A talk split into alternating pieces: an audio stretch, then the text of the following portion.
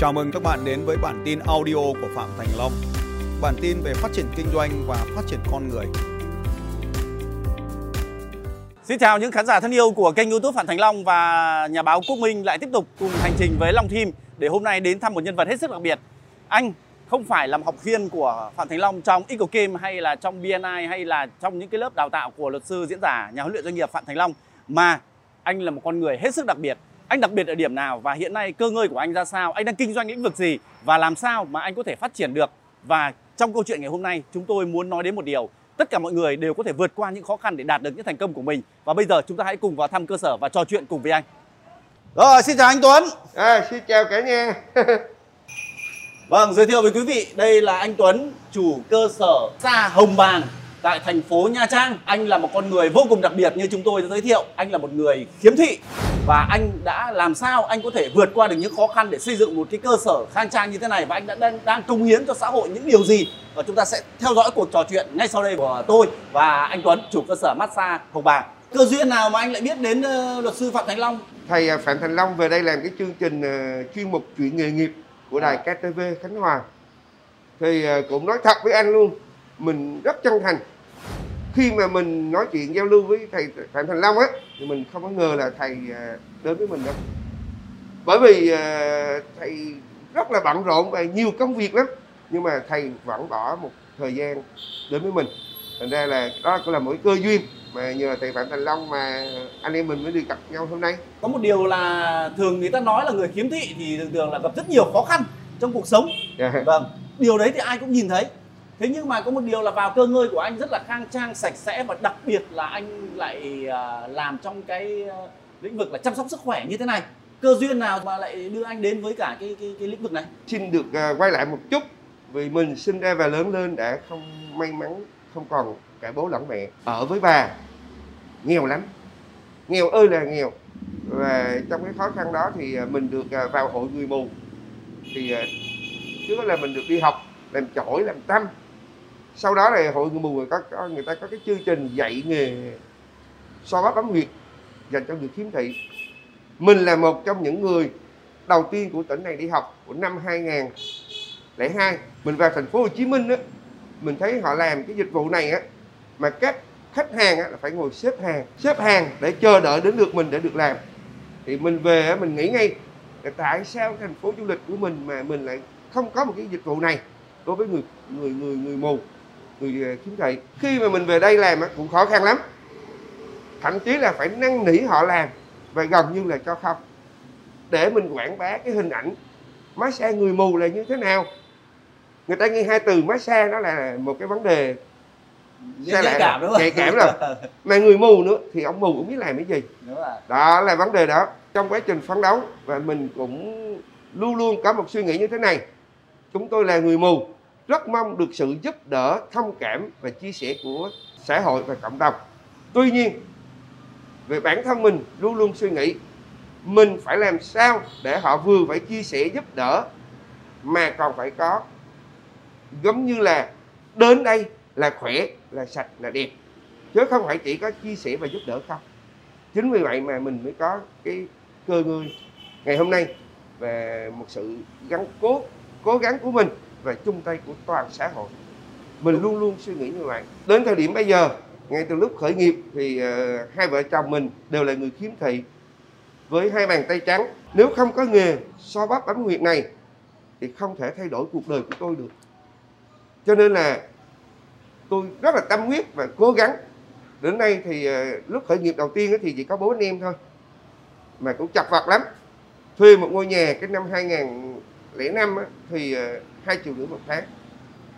Thì đến năm, thì đến bây giờ, đến năm 2022 à, này, thì cơ sở của hiện tại của mình đang có 25 thành viên.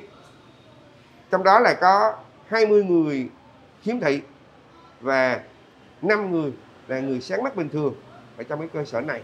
Mang tính chất kinh, cũng là kinh doanh, nhưng mà trong suy nghĩ của chúng tôi, của của mình, bản thân mình là gì?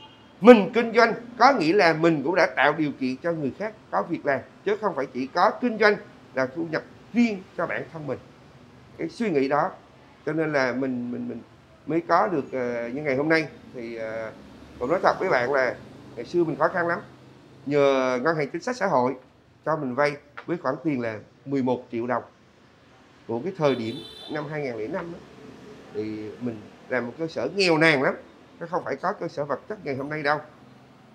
Thì trong quá trình tích lũy đến năm 2013 và mình nhớ in một cái ngày đó đó là ngày 1 tháng 6 năm 2013 khi mình đưa tay để lăn tay để ký một cái bản hợp đồng vay 3 tỷ của ngân hàng nông nghiệp và phát triển nông thôn tỉnh Khánh Hòa để mua ngôi nhà này với trị giá vào đó là 5 tỷ 2 mà mình chỉ có 5, 2 tỷ 2 thôi mà mọi người đều ngăn cản mình là đừng có mua bởi vì mù rồi làm nhỏ ăn nhỏ làm vừa phải thôi đừng có làm to lớn quá rồi lỡ thua lỗ. Nhưng mà trong khả năng trong cái suy nghĩ của mình là luôn luôn phát triển và đổi mới. À, mình nhắm cái cơ sở cái dịch vụ này sẽ đến với lại khách trong và ngoài nước rất là có nhu cầu. Cho nên là mình mạnh dạng mình vay.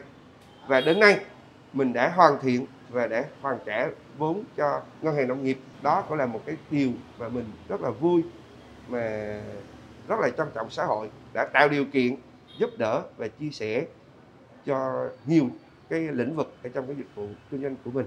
Tôi tin rằng là nghe đến cái đoạn này thì chắc là nhiều người đang theo dõi video này cũng sẽ cảm thấy hơi là lo ngại và thậm chí là các bạn cứ thử nghĩ xem nếu như mà rơi vào cái hoàn cảnh giống anh Tuấn thì các bạn có dám ký một cái hợp đồng vay đến hơn 3 tỷ đồng như thế không?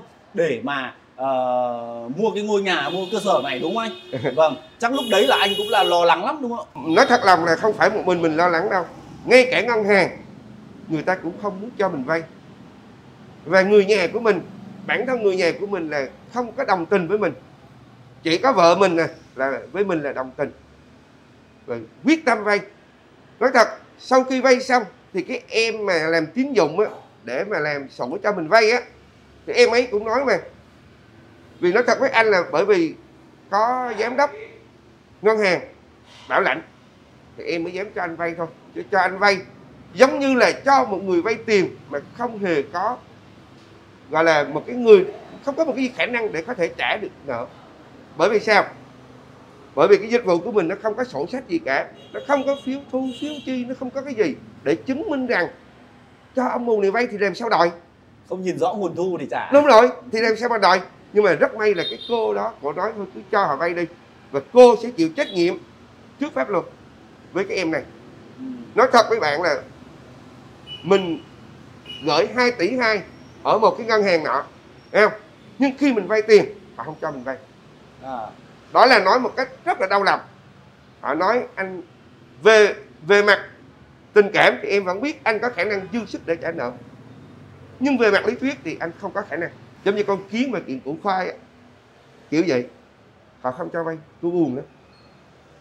Tôi rất buồn. Nếu mà không được vay nếu không có bàn tay ngân hàng thì tôi không có cơ sở như ngày hôm nay.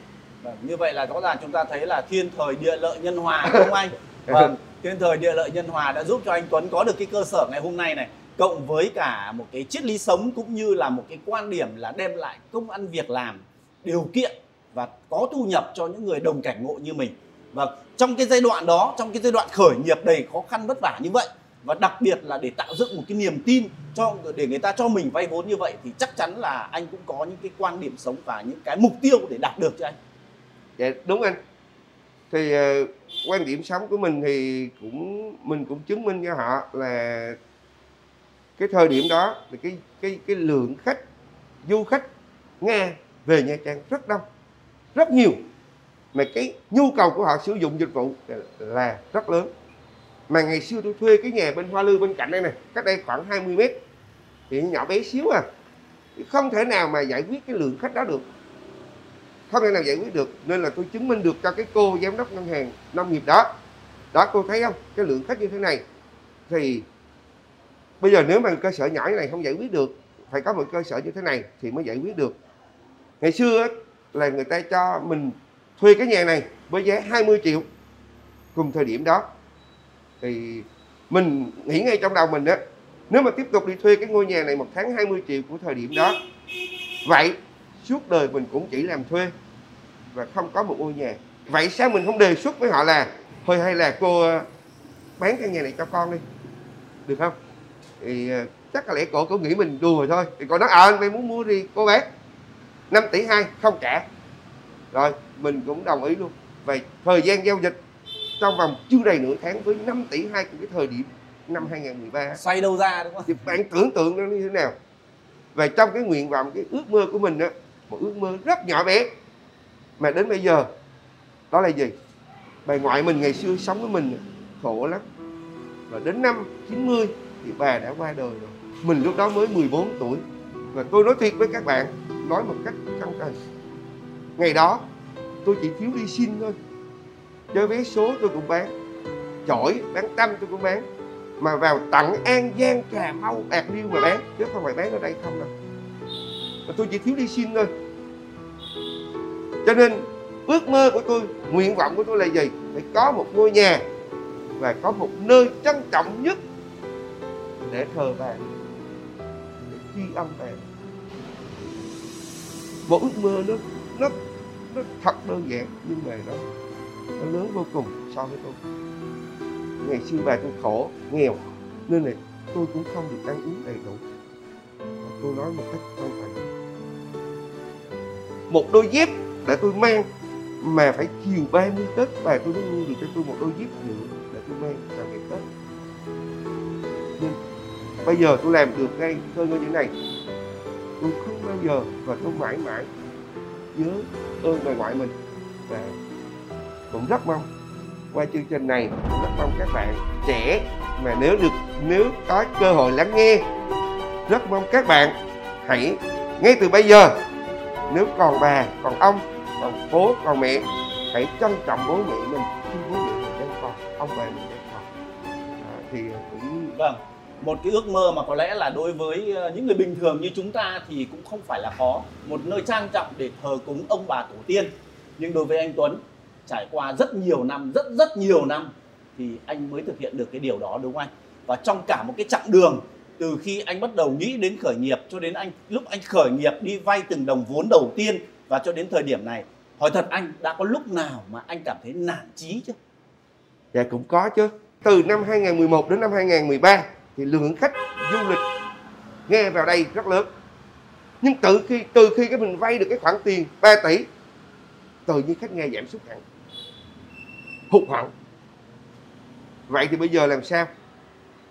Mình nản chí nhưng mình lúc nào cũng ra vẻ là không có nản chí coi như tự tin. Nhưng thật lòng trong lòng mình suy nghĩ ghê lắm. Thì nói thật với bạn lúc thời điểm đó mình làm bằng mọi cách à, với cái mối quan hệ của mình là xin được à, dán à, dán các cái bản quảng cáo trên các cái chuyến tàu du lịch đưa khách nghe đi thăm các đảo. Thì à, cũng rất mong rất may là từ đó khách nghe lại biết với mình lại quay lại với mình.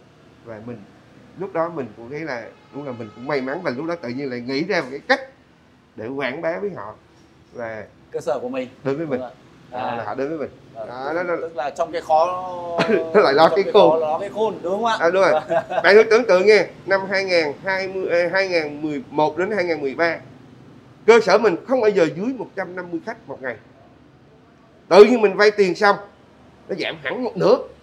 Bạn thử tưởng tượng coi nó hụt hẳn cỡ nào. Nó hụt hẳn dễ sợ. Bởi vì sao? Bởi vì một cái cơ sở sang trọng như thế này, người Việt thì không dám vào. Sợ giá mắc. Và với cái quan điểm nữa là do là tôi cũng mạnh dạng, tôi lại không đề cơ sở massage người mù nữa bởi vì trong suy nghĩ của tôi và thực tế của xã hội, chứ không phải suy nghĩ của tôi không đâu, người mù là chưa sạch sẽ, chưa có, gọi là gọn gàng về người mù. À, mình kêu họ làm đó là một điều mà hành hạ họ. Đó cái suy nghĩ của xã hội nó là như vậy. Chính vì vậy mà từ năm 2013 tôi đổi tên cơ sở của tôi là cơ sở massage 12 hồng bàng chứ không có cái chữ liên quan người mù ở đây. Ừ. nhưng mà ở trong này thì là 100% là người mù. Đó. chính vì vậy mà thời gian đầu cũng thấy khó khăn. Nhưng mà mình cũng được toại nguyện đó là gì? Mình dám mạnh dạn đổi được một cái tên mà bây giờ xã hội người ta cũng biết được. À, không có tên người mù ở ngoài nhưng người ta biết đây là cơ sở người mù. Ờ, quay trở lại một cái câu chuyện như thế này à, thưa anh Tuấn là anh tìm thấy được ở luật sư Phạm Thành Long điều gì mà để cho anh có thể cảm thấy là có một cái động lực cũng như là có một cái nguồn cảm hứng cho mình? À, mình thấy uh, thầy phạm thành long có một điều mà mình rất là tâm đắc. Đó là gì? Thực tế thật sự và thật lòng. Tức là thầy chỉ giảng và nói những gì mà thực tế đang xảy ra. Và thật lòng thật tâm của thầy mà mình đã từng nghe qua nhiều lần à, qua nghe kênh của thầy thì thấy là và những người bạn đồng hành của thầy học trò của thầy đều là thành công và thành công một cách mỹ mãn. Nó rất là đơn giản vậy thôi. Đấy là động lực và là cái nguồn cảm hứng để anh để anh vừa học hỏi này Đúng rồi. vừa anh cảm thấy là vui trong cuộc sống cũng như là cố gắng hơn nữa đúng không anh? À, đúng và rồi. như phần đầu của chương trình chúng tôi cũng đã giới thiệu là anh Tuấn đây cũng không phải là một à, học viên của một cái chương trình đào tạo nào của luật sư Phạm Thành Long mà hai con người này chỉ gặp gỡ nhau qua kênh sóng phát thanh. Và trong một cái buổi phát thanh như vậy thì luật sư Phạm Thành Long cũng đã hứa với anh Tuấn là sẽ đến thăm cơ sở của anh Tuấn và luật sư cũng đã đến đây ờ, trò chuyện với anh Tuấn và và thăm cơ sở của anh Tuấn đúng như lời hứa của mình và ngày hôm nay thì anh Tuấn đã trở thành một người mà thường xuyên theo dõi các uh, bài nói chuyện cũng như là các video clip uh, âm thanh của luật sư Phạm Thế Long trên nền tảng số. Uh, thưa anh Tuấn, ai cũng có ước mong và cũng uh, mong muốn là phát triển bản thân mình. Đấy, không chỉ là những người lành lặn mà ngay cả những người khuyết tật nói chung và những người khiếm thị nói riêng cũng đều đặc biệt là đối với những người như anh là vừa là những người ờ, khuyết tật nhưng cũng lại là một nhà kinh doanh đúng không ạ? Dạ. Vậy thì nói về mong muốn của anh thì anh có thể chia sẻ mọi người đó anh muốn mong muốn trong tương lai của anh như thế nào? mong muốn của mình rất là đơn giản đó là làm sao xã hội nhìn nhận với người khuyết tật là một cách công bằng và ờ, để tạo điều kiện cho họ là không phải chỉ có tình thương mà còn phải có một chút trách nhiệm trách nhiệm ở đây là nhắc nhở họ và mong muốn họ sẽ thành công cho nó gọi là mỹ mãn.